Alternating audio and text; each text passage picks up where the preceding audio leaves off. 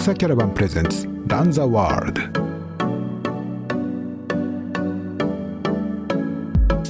僕はちょっと思うのは日本社会便利すぎるも平和ですしできる力自分で考えて正しい道をこう自分で選べるっていうのが多分いる力だと思うんですね。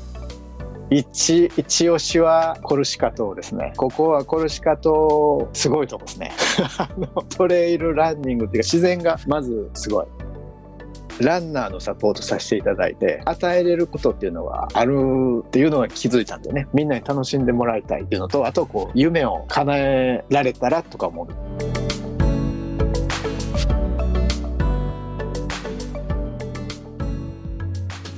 ドクサキャラバンプレゼンツランザワールド、えー、ポッドキャスト番組ランザワールドへようこそ。ドクサキャラバンを運営している岩佐光一です。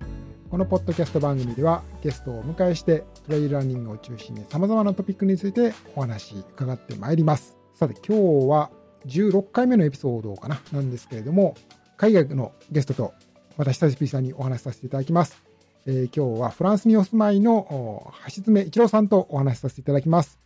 橋爪さんはですね、えっとですねまあ、その日本から、まあ、あのフランスとか、まあ、ヨーロッパにのレースに出るときに、まあ、橋爪さんにいろいろこう現いろいろ現地での滞在とか宿泊とかアレンジとか、あるいはまあこうレース中のサポートとか、そういったこともまああのお願いして、橋爪さんが引き受けていらっしゃったりというようなこともありますし、これまでヨーロッパのとかいろんなレースにもご自身でも参加していらっしゃるし、まあ、そういった形であの、橋爪さんのことをご存知の方もいらっしゃると思いますけど、まあ、私も実は一度お話伺えればなというふうに思っていたところで、今日ゲストにお迎えしました。はじめさんよろしくお願いいたします。はい、どうぞよろしくお願いします。いろんなお話伺えればと思うんですけれども、トレイルランニングをの、まあ、やってらっしゃって、で、まあ、おそらく日本にお住まいのところからフランスに移られて、で、今、トレイルランナーとしてまたいろんなお仕事もされてるんだと思うんで、そそういった経緯もすごく興味あるんですけれども、まあ、まずはですね、まあ、フランスは聞くところでは、えー、月曜日から11日までで、11日からこのいわゆる日本でいう緊急事態宣言っていうんですか、こうロックダウンっていうんですか、外出禁止がまあ一部こう緩和されて、多少こう自由自由な生活に戻りつつあるというふうに伺ってますけれども、そちらも、はじめさんもその辺の恩恵を今受けていらっしゃるところなんですよね、きっと。はい、そうですね。えー、っと、長い方お疲れ様でしたって言っていいんでしょうかね。まだまだまだ、どうなんでしょう、その辺はまだまだ、ちょっとそうは言っても、緊張感はあるという感じなんですか？えっとですね、結局あの外出禁止令が出たのが3月17日だったんですよね。うん、で、あの、55日間かな ?55、56日間の、えー、っと、ロックダウンっていうのをやったんですけど、まあ、あの、まあ、その間も、まあ、日本同様って言ったら何なんですけど、まあ、気の緩みっていうか、やっぱりね、こう、55日間、2ヶ月近い、あの、ロックダウンですから、まあ、みんなこう、外に出たい。まあ、晴れの日はね、特にそのロックダウン中も外に出ていろいろと問題になったことがやっぱりあります。で、まあ、今回あの、まあ、この月曜日から解除になったんですけどその解除をするっていうあの報告をした時点でもみんな緩んでたと思います。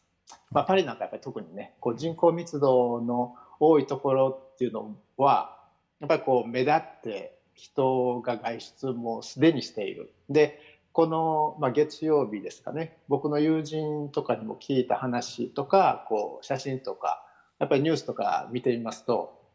あのソーシャルディスタンスも取ってない。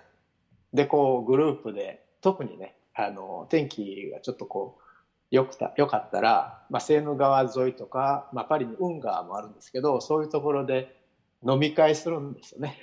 野外でですか？じゃあワイン片手にそうなんですよ。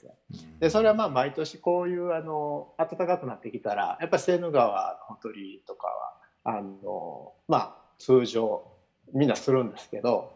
まあ今の状況を見た場合はやっぱりちょっとね問題ありますよね。っていう感じですねだからもう緩みまくってるような感じはするんですけど。えーと、僕もちょっとあのその恩恵を受けたっていうか僕はあのロックダウン始まってからもう外でのランニングはもう控えたんですよ。まあ、僕の個人の選択なんですけど。でそれであの買い物も週1で出るようにして。だからこの55日間っていうのは週1回の まあ外出っていうか、まあ、僕はちょっと家で庭もちょっとあるんで狭いですけど、まあ、そういうところとか、まあ、あの今日本でも話題の階段とかね。そういったあのトレーニングとかあとはスピンバイクですね。でそれであのずっとしてたんですけどこの月曜日からはちょっとあの外に出てこう森の中でまあ数時間走るとかっていう感じで、まあ、昨日おとといですかねやったんですけど、うん、そんな感じで、まあ、自分にご褒美っていうふうなまあけど森の中はまだまだ人は少なかったですね。フェイスブックページも拝見してあの、はい、フォンテーヌブローの森ちょっと僕は位置関係があまり詳しくないんですけれども、まあ、そういう青空の下でねあのそういう緑が綺麗な気持ちよさそうな場所ですよね。普段であれば多分たくさんの方が、パリの近郊にあるんですよね。きっと。そうですそうですね。えー、っと、パリから南へ約50キロぐらい。50キロぐらいですか。ああ、そうですね、はい、僕のとこから車で50分程度ですかね。ああ、なるほど。はい。まあ、じゃあ、普段であれば、まあ、休日とかに、そういうパリとか、そういうところからたくさんの方が訪れるところなんでしょうけれども、ねはい、まあ、まだ、まだまだみんな、じゃあ、まあ、まあ、いろんな方いらっしゃるんだと思いますけれども、おっかなびっくりというか、まあ、ちょっと、こう、様子を見ながら、そういうところにも出かける方も、まだ、まだそんなに多いわけじゃないということなんですかね。うん、そうですね。あとはね、交通機関利用は、マスク着用が義務付けられてますね。ああ、そ地下鉄とか電車とか、そう、バスとかですか？はい、その辺は、まあ、日本以上、あの、あれですよね、その、日本以上に、まあ、その辺は厳しいというか、まあ、日本でも、まあ、もちろんマスク、ね、みんなしましょうって言って、まあ、その、コロナの前からマスクをする習慣はあるとかって言いますけれども、けど、ね、ニュ私もニュースで見るだけですけど、やっぱりそのフランスでこのあのロックダウンの期間中はこう、なんかこういうね、あの外出するときは届け出というか、ね、紙に書いて、はいで、自己申請ね、自己申請にしても、けど、何かね、お巡りさんに呼び止められたら、それを見せられないと罰金ですよとかっていう、そうです。ね、そういう厳しいルールだと思いますけれども。はい、で、今回、あの、緩和されてるんですけど、うん、あの、今言った交通機関でのマスクの義務付けっていうのも、やっぱりその裏ではこう罰金があるんですよね。まあ、してなかったら、それそう135ユーロですかね。1万5千円っていうあの罰金がついてます。その辺のあの、まあ、厳しさっていうかこう法的にこう政府が権限を持ってるっていうところはちょっと違いますよね。例えばそのトレイルランニングとかランニングの大会とかを見て僕もあの日本で大会がいろいろ中止になったりとかっていうニュースを追いかけて、まあ、あの一方で、ね、フランスのトレイルの大会いろいろマラソンも中止になったと思いますけど、その理由とか、それに至る経緯とかを見ていてもですよね、ちょっと違うというか、まあ、あの日本だと、まあ、いろいろもちろんその最近はそ緊急事態宣言とかが出てからは、まあ、それを理由にそういう状況であるということを受けて中止ということはありますけど、まあ、それ以前の3月とかああの出る前は、まあ、いろいろ状況を鑑みてというか、この、まあ、忖度っていう言い方はしないけれども、まあ、状況を大会として自主的に判断して中止に至りを決めましたとかみたいな、まあ、そういうのは我々にとって馴染みのそういう流れ、馴染みっていうか、まあ、そういうことよくあることなんあの、まあ、コロナは一応良くないですけど、朝中ないですけど、まあ、そういう流れなんですけど、こうやっぱりヨーロッパとかの大会とか、まあ、アメリカもそうですけど、やっぱ当局がこういう指示をもうあの出しましたと。で、これを受けて中止にしますとか、それがない限りはやりますとか、いうような、そういうやっぱり理由付けだったりするので、まあ、どっちがまあなんかいいっていうわけではないけれども、やっぱまあそういう、あの、今おっしゃったような違いっていうのは、まあ、いろいろ社会のいろんな面でですね、あって、まあ、それぞれの社会をね、知る上では大事なことなんで、こうそういうことを頭に入れておくことは大事なのかなっていうふうに思いますね。そうですね。うん。うんなんかそういう違いっていうか、はい、結果的にはね、中止っていう感じで同じなんですけど、うんあのやっぱりその各国の政府の政策っていうかそういうのも興味深く 見せていただいております。例えばあの、まあ、外出禁止令が出てすぐなんですけどあの、まあ、サイクリングはもう禁止になったんですね。だからもうそれももうサイクリングフランスのサイクリング協会とあとまあトライアスロン協会ですかねそこからもう正式にあの通知が来まして僕もまあトライアスロンクラブ入ってるんですけど、まあ、各クラブにやっぱりこう協会から通知が行ってそこからまあクラブのメンバーにこう浸透させてっていうふうな感じで、まあ、もちろんね公共のあの通知も各協会からするんですけどあの、まあ、だから自転車とかロードバイクの使用っていうのはその時点でえーっとね通勤のみだったと思うんですよ。でまだ通勤もあの会社からの証明っていうのがあの必要になるんでだからもうそうですね自転車今回の緩和でちょっとあのロードバイクのライダーもちょっと僕も見かけましたけどやっぱりあの1人で走ってるか23人ですかね今のところまあ距離もかなり上げて 走ってますね。まあ、バイね、わまあ、バイク、自転車ってあんまりね、こう、そんなにこう、スピードもあるし、そんなにあの密な環境ってならないような気もしますけど、まあ、それにあと、まあ、僕もちょっと聞きがちですけど、やっぱ日本以上に、そういう自転車に乗るカルチャーとか、それを楽しむカルチャーっていうのは、はい。多分ね、フランス、ヨーロッパの国諸国がね、まあ、やっぱあるだろうから、それと大きすごく大きなしょ一般庶民にとっては、ね、ことだと思いますけれども、ね、まあ、それをやっぱ、まあ、受け入れざるを得なかったっていうか、まあ、そういう判断をす、そういう大大きな判断だと思いますよね。そういうこともやっぱそうですね躊躇せずに、まあ、やられたっていうことですよね。やっぱりその自転車の外出に起こるそこから起こる事故事故の防止ですかねどっちかっていうと。ね。うん。んあとまあそのあの一般的な外出禁止令に沿ってやっぱり山でのねまあ日本人の方だとシャムニーとかね フランスのはい。トレランっていうと、ああいうところでは特に、まあ、最初はその外出のトレーニング目的っていうのは、まあ、1時間以内であの自宅から周囲1キロの範囲だったんですけどやっぱり山での、まあ、そこでの特別な条例っていうかはいっ。ていうのがまた出てそこは自宅から累積100メートルまでっていうのが出たんですよね。おお。だからそれ100以上はメートルの高さまでは そうなんです。なるほど。うんまあ、だからだ、そんなふもとの、まあ、ハイキングコースぐらいにしとこうという、そうですその山のテクニカルなところははいやめておくと。うんそうそうですね。で、まあ、今回のまあ月曜日からの緩和でそれがなくなったんですね。なるほど。だからまああの行動制限はなくなった。標高制限ですかね。なるほど。で、まあ、時間も基本的にはもう制限なんですよ今は。うんでけれども今結局もう山小屋はあの閉鎖状態あやっぱりこう密になるっていうのを考えて、それも通知してで、えーとね、昼間の登山のみ許されてるはずです。行動の自由はとは言っても、じ実質的には3000メートル超えるような山登って降りてくるとか、そういうようなことはちょっと難しいです そうね。ですね。えーまあ危険もね、あのもちろんあるし、ね山小屋とかを使わずにそういうところまで行ってっていうのは、ね、とりわけね、あのヨーロッパのね、山小屋っていうのはすごく、たすごく整備、日本以上によく整備されたところ、全然比べ物に比べるせだからそこに依存して、ね、と依存っていうか、そういうものを前提にして登山っていうのはされるもののということだろうから、なおさら多分、ね、厳しいですよね。うん、そうすると、まあ、トレイルランニングも一応、実質的に自由に、まあ、その、一日でひデイトリップみたいな感じだったら、まあ、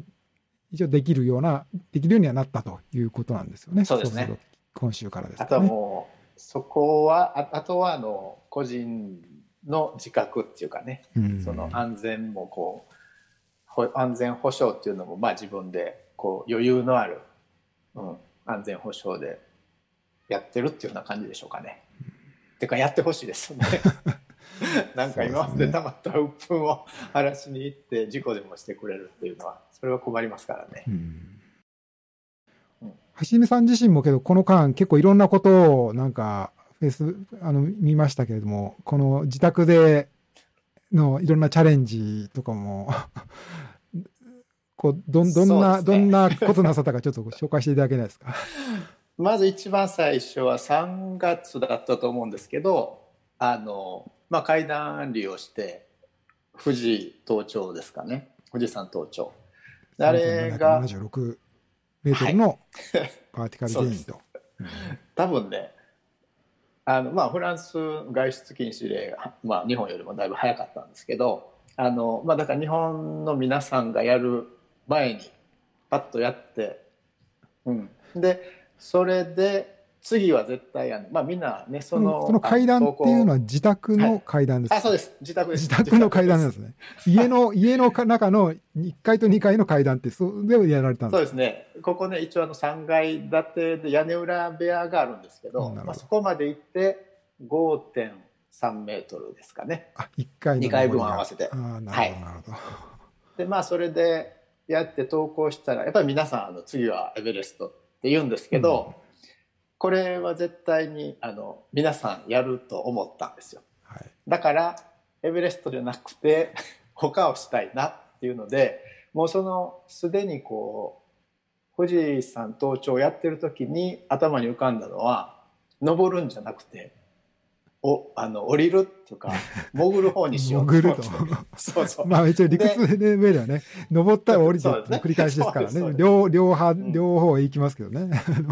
下りの方に目を向けたと。はい。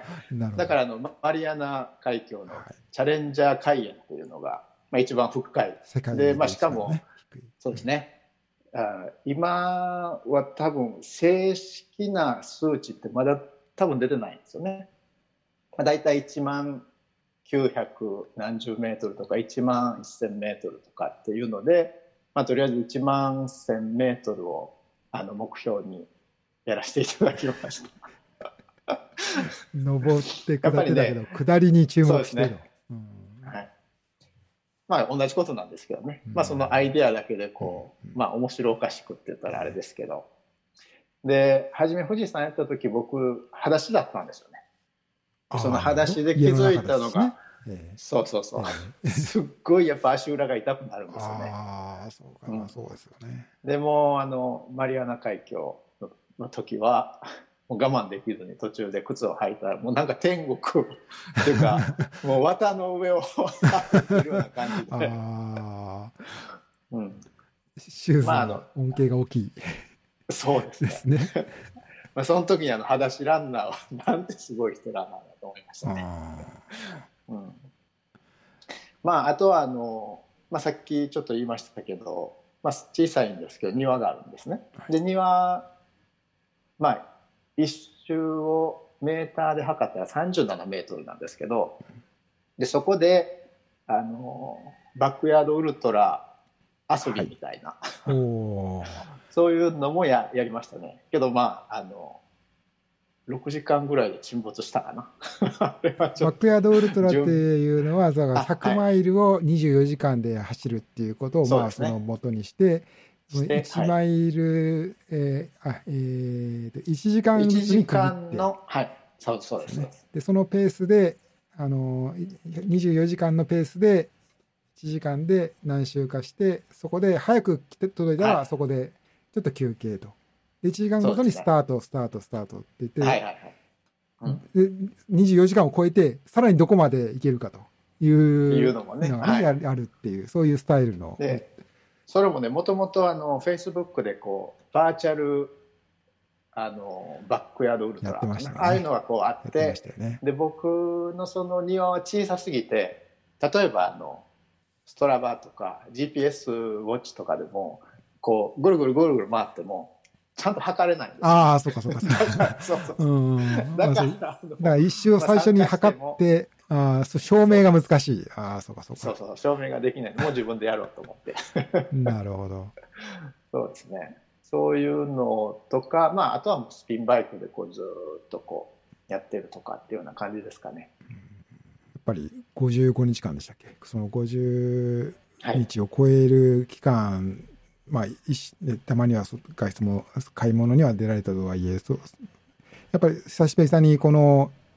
昨日とか一昨日とか出られてみてやっぱ体調やっぱそうフィットネスというか自分の体の動きはやっぱりなまってたか、あるいはまあ意外といけたっていうか、どんな感じしました、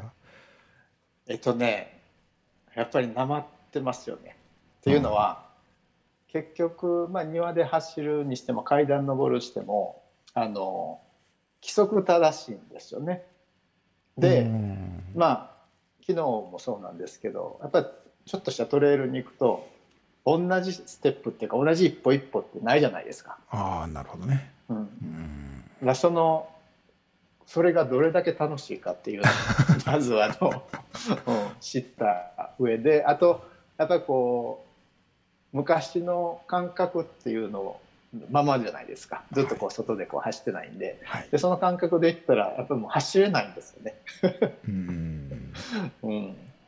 だその辺の鉛っていうかこう実践の体とまた多分あのトレッドミルとか走るのとは全然違ってくると思うんですよね。私なんかもう実はまあそういうところから比べると私もあの一応神奈川県緊急事態宣言の一応まあ、まあ、ど真ん中のはずなんですけれどもまあなんかあの一応外出走体を動かすことはまあお咎めなしということなのでまああのこう外結構走ってはいるんですけれども、はい。まあ、そういう、まあ、それでまあね、あの、だいぶその、そういう、こういう生活の中でも、やっぱり、そのことで、こう自分の、なんていうか、メンタルというか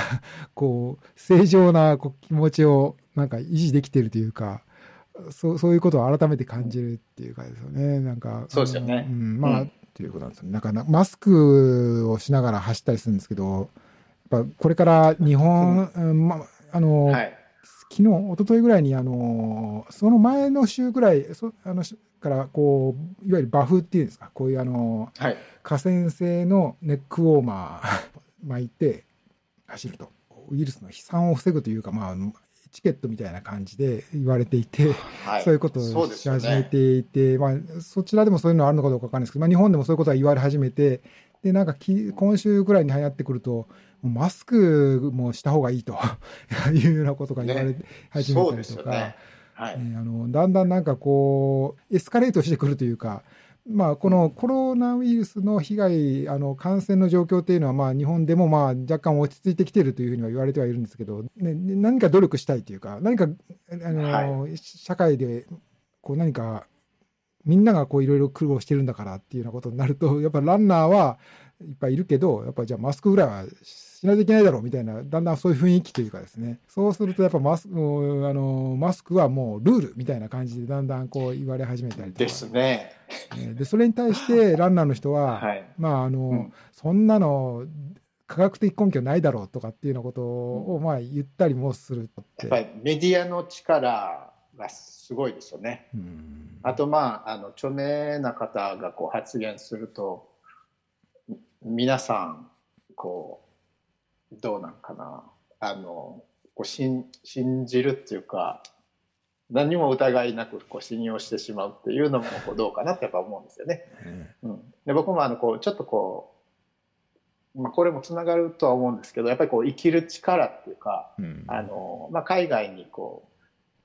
移住したいって言ってこう来る人らがいてやっぱりそこでこう対応できるかどうかとかやっぱりこの、まあ、日本社会ってまた違ってくるじゃないですか。はい、でその僕はちょっと思うのは日本社会はやっぱりこうかなり甘いっていうか、うん、便利すぎる、うん、平和も平和ですし、うん、だからやっぱりこう生きる力っていうのが多分どんどんこう減っていくと思うんですよね。うん。で生きる力っていうのはやっぱりこう情報こんだけこう溢れてるこの社会で自分で考えて、まあ、考えるのもそうですけどこう正しい正しいって言ったらまだ語弊が出るのかもわからないですけど正しい道をこう自分で選べるっていうのが多分生きる力だと思うんですね。だそういうところもまあこう今の日本社会っていうかこのメディアに頼りすぎっていうのもうん、どうかなと思うところありますね。先ほどもね、お話してたようこう、はい、レースの方は、でもいろいろ状況を忖度、忖度って言い方はよくないのかな。状況を見て、まあ自主的に中止にする。うん、一方でフランスは、まあ、こう、はっきりとしたこう指示があったことを受けて中止にするとかっていうようなこととも、なんかどっかでそこは、ちょっと反対のことにも思えるけど、うん、なんか繋がってるような気がしますよね。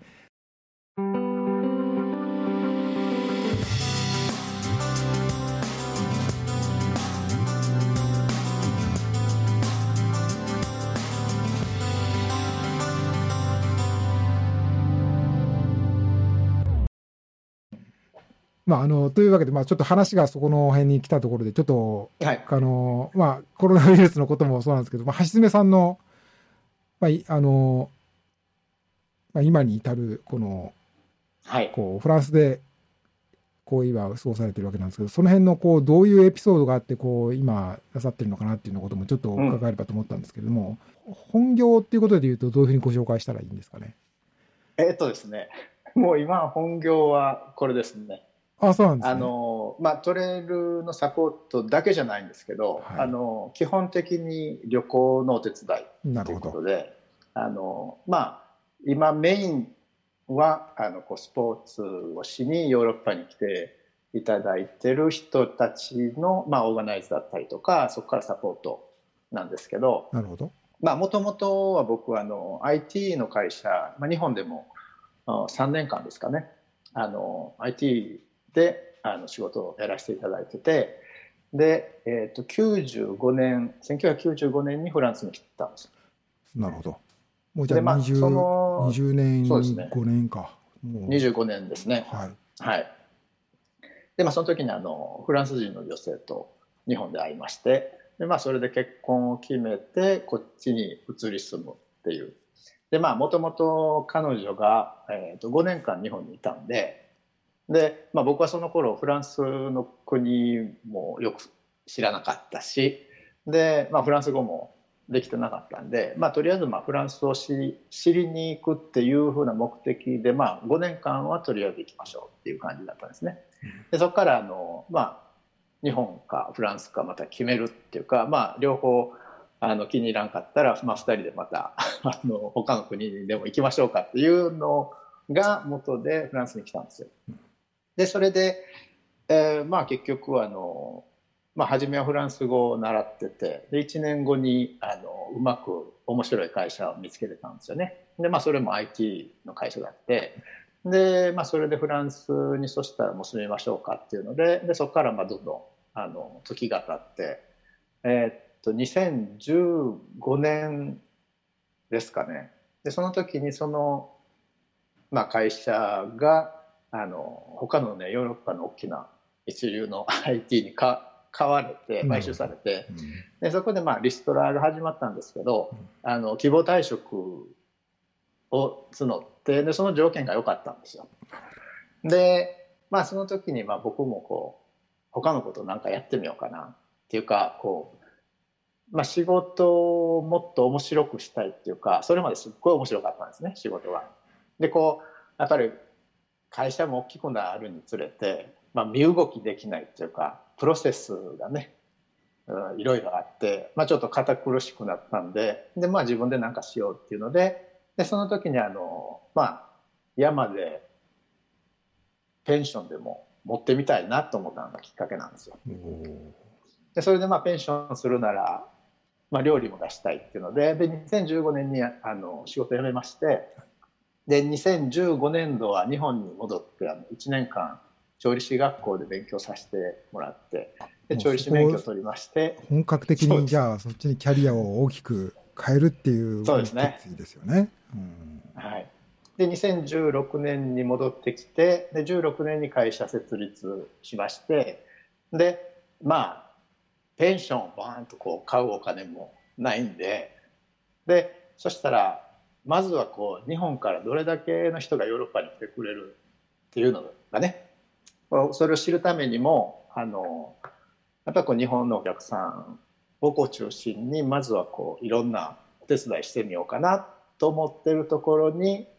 あの2016年の年末に小林啓太さんまあ八木啓太さんですかはい。ね、先週のエピソードで出てきました、八木さんあそうなんですね。はい。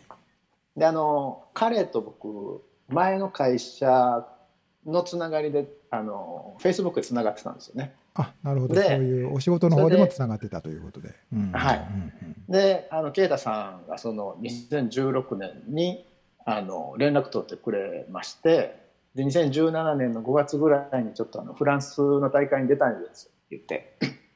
でそこでこうそれが一番最初のサポートの仕事だったんですよ。あの、えっと、アヌアヌスイの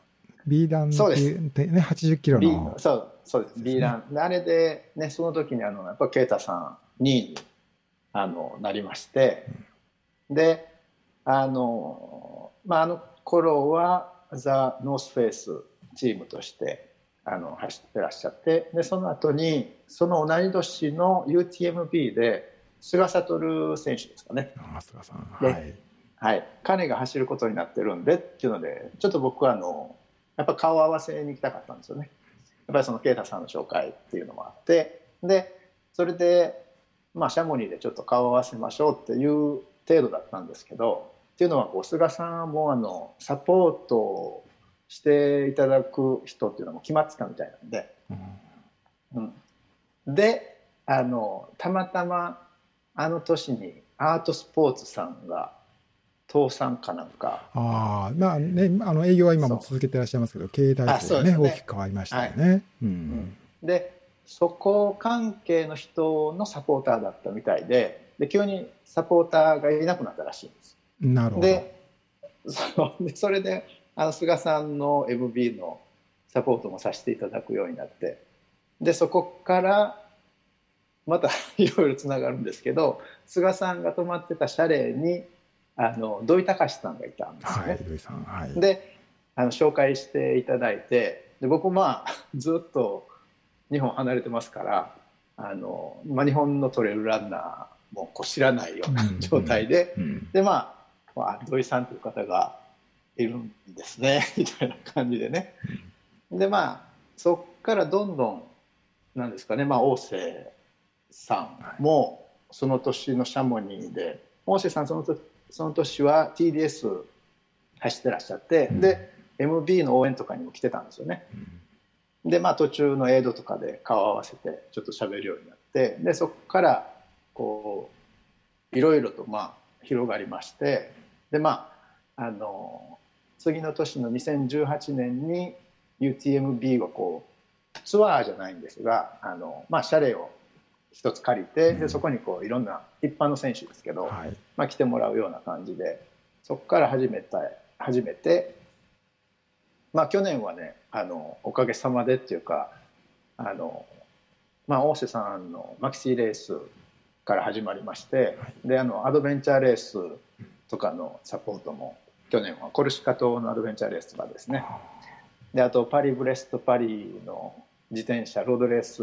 ロードレースっていうか自転車ブルーベではい。とかあと、うん、UTMF も土井さんのサポート去年はやらせていただいてとかうん。でそこからこうまあサポートが今中心になってますね。でいろんな方やっぱりあの日本に戻ってから話してくださるんでまあこれからっていうふうな感じで今年もねいろいろあの企んでたんですよね。あの新しい100マイルレースとかっていうのもうんフランスでこう出てきますんで、まあ来年に持ち越しっていうような感じですかね。そうかそうですね。ちょっとね。感じですね。ちょっとそういう意味ではねここの1年ちょっと厳しいねちょっと大きなねあの変化がありました。そうけどランナーとしても IT の会社がしやってあの仕事されてた頃からもう走ることはされて結構されてたっていうことなんですか？えっとですね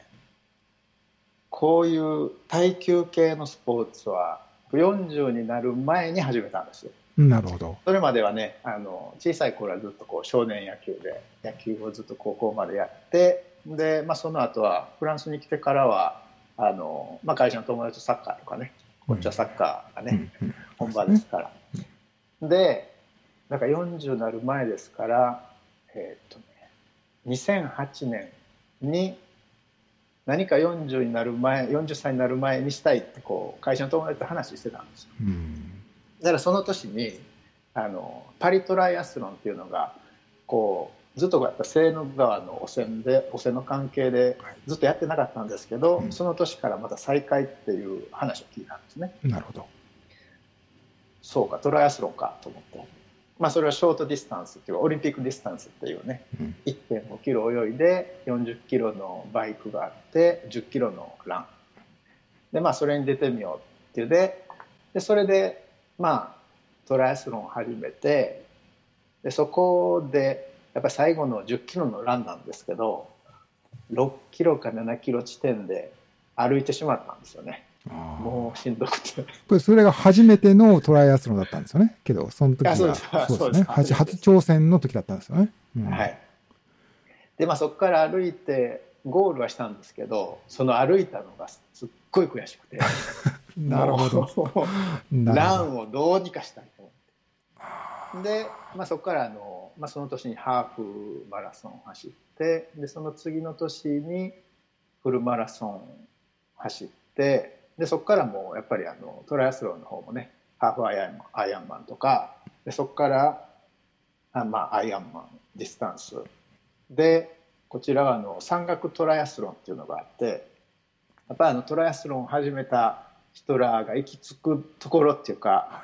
うん、なんかそういう、まあ、フランスアルプスであったりあのピレネーの方であったりとかであとまあトレイルの方もだんだんやっぱ距離がね距離を伸ばしていって、うん、っていうふうな感じでそこからも超ロングレースっていうかそういうふうな感じで多分ね全盛期は2014年ぐらいやったと思います。ご自身のランナーとして、こうトレイルランナーとして走ってらっしゃった頃という、はい、そういう意味ですか？だからそれ以降やっぱり2015年度は日本に戻ってっていうのもあったんであのまあキャリアを変えるっていうのもあって今はちょっとこう収まってるって言ったらなんですけどあのそんなに無茶してトレーニングはしてないですね。まあね、こう仕事にが仕事、ね、そういうところが仕事になってくるとねこうまたいろいろそういう 制約もねありますからねこう自由にあの、うんね、走るっていう時のなかなかその優先で、ね、ありますもんね。まあフランスで出会われたそういうこうエンデュアランススポーツっていうのとこうキャリアを変えてまあやこう生きていこうというところがこううまいことこう2つの変化が結びついたっていう感じなんですかね。そうですね。もともとね、あの、まあ、仕事、前の仕事辞めるときに、はい、ある日、会社のオフィスで、こう自分のしたいことと、で、自分のできることと、こう自分の大切なことっていうのをこう、まあ、オフィスの後ろに大きな紙を貼ってずっとこう箇条書きに書いていったんですよね。一人ブレストみたいな感じで。なるほど。でそれをこうバーッと書き尽くしてこうぼんやり見ててこう自分の進むっていうか進みたい進める方向をなんか決めたっていうような感じですかねその辞める時に。でそれに向かって今そしたら足らないことはっていうので、まあ、それをまた書き出してで、まあ、例えばこう、ね、お客さんに料理出すなら、まあ、料理のこと分からないといけないっていうので、まあ、調理師の学校に行ったりであとまあこう、まあ、旅行会社じゃないですけど今も、まあ、イベント会社でやらせてもらってるんですけど、まあ、それに必要なことは何かとかでそういうふうなのを書き出して、まあ、まあコツコツとやっていってるっていうふうな感じでしょうかね。まあ楽しみながら仕事をできればいいですからね。私がちょっと存じ上げていただいた以上にいろんな広がりがこう生まれてまあ、それがね、まあ、いわばこうはじめさんぜひお願いしたいっていう形でこう広がってきてるっていうことなんですね。だからまあそうするとトレイルランニングとか、まあ、自転車の競技とかトライアスロンとか、まあ、それそうそういうスポーツ系のことで何か、まあ、フランスあるいはヨーロッパでこういうイベントにあって選手としてやりたいんだけどみたいなことがあったらこうそれをリサーチして提案するというようなことがお願いできるということなんですね。はい、うんかまたはこうただ単にこうコンタクトを取っていただいてこういうことがしたいっていうのがあればそこからでもあのもちろんあのなるほどそういう調べますし、まあ、一般のそういう人一般というかな言い方になるな。なんかそういうあのまあ、大瀬さんみたいなトップ選手じゃなくても、まあ、あの、相談して、なんかできる面白いことないですかみたいな、なんか、っていうようなことも、そういうのもあるということ、そういう相談の仕方もできるということですか。まあ、もちろん、あの、僕からもね、いろいろこう、ツアーみたいなことをやっていこうと思ってるんですよね。まあ、去年も、あの、ロードバイクの山岳トレーニングみたいなのをねちょっと企画しようと思って、まあ、僕のあのトライアスロンクラブとかが利用してるところで、うんまあ、話進めたりとかねまあいろいろとこっちからも発信を したいと思ってます。今そういう意味で言うと、まあちょっともっか、足元で言うとちょっとね、あの、今年の夏とかっていうとちょっと今の状況厳しいとは思うんですけれども、例えば、まあトレイルランニングもそうですけど、まあそれ以外の自転車とかトライアスもそうですけど、なんかこう今、橋根さんが注目しているというか、面白そう、ここなんかぜひご自身で行ってみたいとか、あるいはお勧めしたいとかってなんかあったりしたらちょっと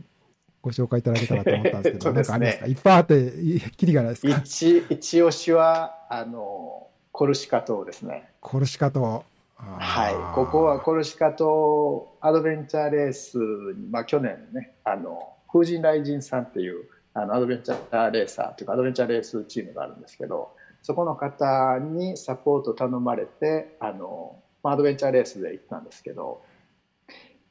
すごいとこですね。あのトレイルランニングっていうか自然がまずすごい。でこうああいう、まあ、四国え四国じゃないか広島ぐらいの大きさなんか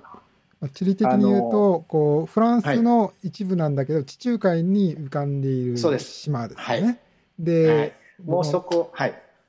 でそのあの南側の島はもうあのイタリアなんですけどね。サルディーニャ島はイタリアなんだけども、はい、それと、まあ並ぶ形でっていうか、ね、こう、ね、並ぶっていう言い方ないかな。こうで隣にある北側にある島がコルシカ島。はい、うん、でまああのアドベンチャーレース5日間のアドベンチャーレースだったんですけど、まあ、日に日にねこう移動しながらで僕もこう景色を楽しみながらこうチームのサポートをしたしてたんですけどまあもちろん海は綺麗ですけどああいう小さな島なんですけどこう山の顔がっていうか山が違うんですよね。もう峠を越えた時に広がる次の山っていうのがあのえこういう山がまた次越えたらえまたこういう違う顔があるのっていうふうなすごいあの自然に恵まれてるっていうかあの僕もいろいろねピレネーとかあのアルプスの方もこっちで行くんですけどまたそれとは全然違った景色が広がってくるんで今あそこはこう一押しですよね。であのマウンテンバイクのレースとかもあったりあとあそこでもトレイルのレース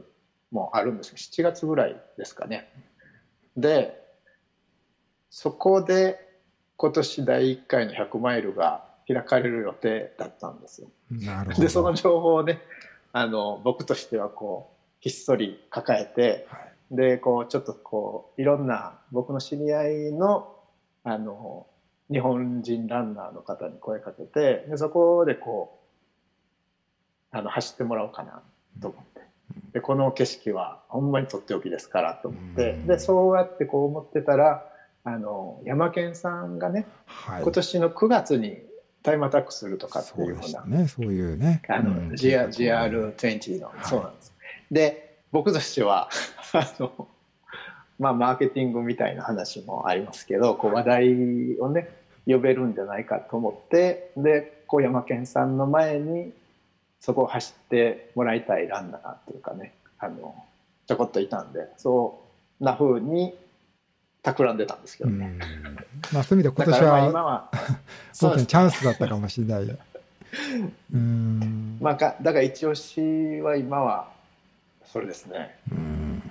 トレイルで言えば。はい。うん、ね私もまだ行ったことはないけど、けど、時々ね、あの、最近、何年か前ね、フランスはデンヌとかもね、タイムトライアル。そうですね、今多分レコードは彼が持ってるんな。そうです、そうです。そうですよね。三十一時間ぐらいやったと思うんですけどね、ね彼で。うん。その時もすごかったですね。はい。で、もう一つがね、はい、フランスはデンヌが去年思想した100マイルがまたあるんですけど、はい、アンブランっていう町の近くなんですけど、で、それも多分今年は中止になってしまうかなと思うんですけど、9月後半だったと思うんですけどね。じゃそれもあのちょっと僕、まあ、狙ってたっていうかねちょっとちょうどトルデジアンと重なって、まあ、今年もトルデジアンのサポート僕するつもりだったんですけどだからちょっとこう無理かなと思ったけどまあそれは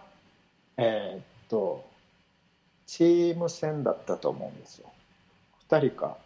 3人かの。うんだからまあ一組になって走るっていう、はい、そうです。こう、はい、お互いの安全のためにっていうこともあって、そうです。まあ、逆に言うとそれぐらい厳しいコースというなのかな。ね、あとね、エイドでの滞在時間も多分あの決められてるんです。何分以上あの滞在っていう。うん、だからそれだけあの休養をちゃんとそこで無理せずに進みなさいということですか。うん、しっかりあの休養を取ってくださいっていうので。うん、それ場所もまた新しい。はい。地域としてはどどもアルプスのあたりとかなんですか？アルプえっ、ー、とね南アルプスになりますね。だからえっ、とシャモニーからもどのぐらい下るかな。車でも3時間ぐらい行くかもしれないです3時間、うん、かなりあの南側なんでジュネーブからよりもマルセイユからになるかな。なるほど。アクセスはちょっとねあの難しいかもしれないですけどあの面白そうなあのレースだと思います。まだあんまり知られてない。とりわけ日本ではまだあまりそういうそうですね。で行った人があんまりないようなところなんですねきっと。いろいろ、ね、面白いとこいっぱいあると、うん、うん、そうなんですね。いやまあねちょっとワクワクしますね。こう、あの、まあ、今年すぐに行くっていうのは、皆さんちょっと難しいかと思いますけれども、ねうん、まあ、あの、いや、まあ、そこにありますからね。あの、はい。と、まあ、はい、早ければ今年の秋、まあ、来年になるかもしれませんけれども、うん、きっとね、あの、行けるでしょうし、また、日本から行かれる方はぜひ、橋爪さんに一言ご相談なさると、より楽しい、こう、あの、はい、任せてください。題材になりますよね、きっと。うん、まあ、最後にそういう意味で、こうはじめさんの今の夢というか目標というか、まあ、こう、さね、あの、謝礼を出してみたいなことをね、お料理をとかっていう話もありましたけど、やっぱり、ゆくゆくは、そういうどっかに拠点を構え、この自分の、なんか、お料理も含めたいろいろおもてなしができるようなことを、なんか、こう持ちたいっていうようなこととかを考えていらっしゃるってことになるんですか？そうですね。あのホテルを買収するとか、そういうなんかホテル王になるとか。してみたいですね。してみたいですね。まあけどあのなんでしょう。やっぱりこのランナーのサポートさせていただいて、すごいこう自分が与えれることっていうのはあるっていうのが気づいたんですよね。僕、まあ、これまでいろんなレース出てるんですけど、サポートとか頼んだことないんですよ。うん、で、だからその、どれだけの価値を自分が持ってるかっていうのをどんどんまた探していって、それでこう、みんなに楽しんでもらいたいっていうのと、あとこう、夢を、あの、叶えられたらとか思うんですね。相手の夢をですね。こうランナーさんたちのだからそれもあのこの前のあのトランスグランカナリア360度で、はい、あの長田選手のサポートさせてもらったんですけど、あの時も割とねあの長田選手とはあの去年の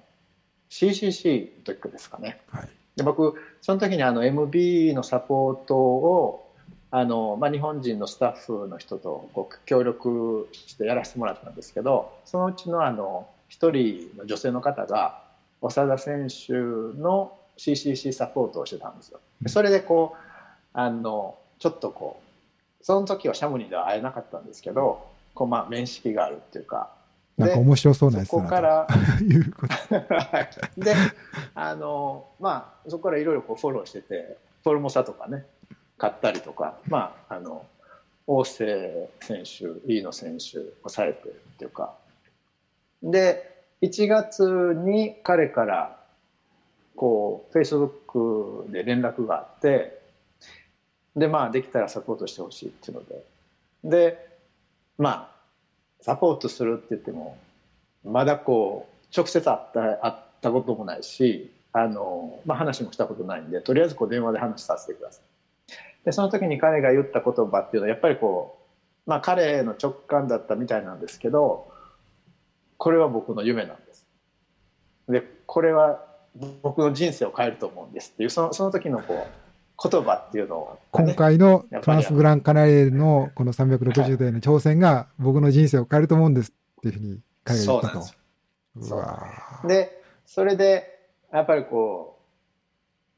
うまあね僕も仕事でやってるんでこう金銭的なねこともあるんですけどまあこれは今回もいいわと思ってであの、まあ、僕もその分まあ多分あの楽しめると思うしと思ったんで。でそれでまあ引き受けて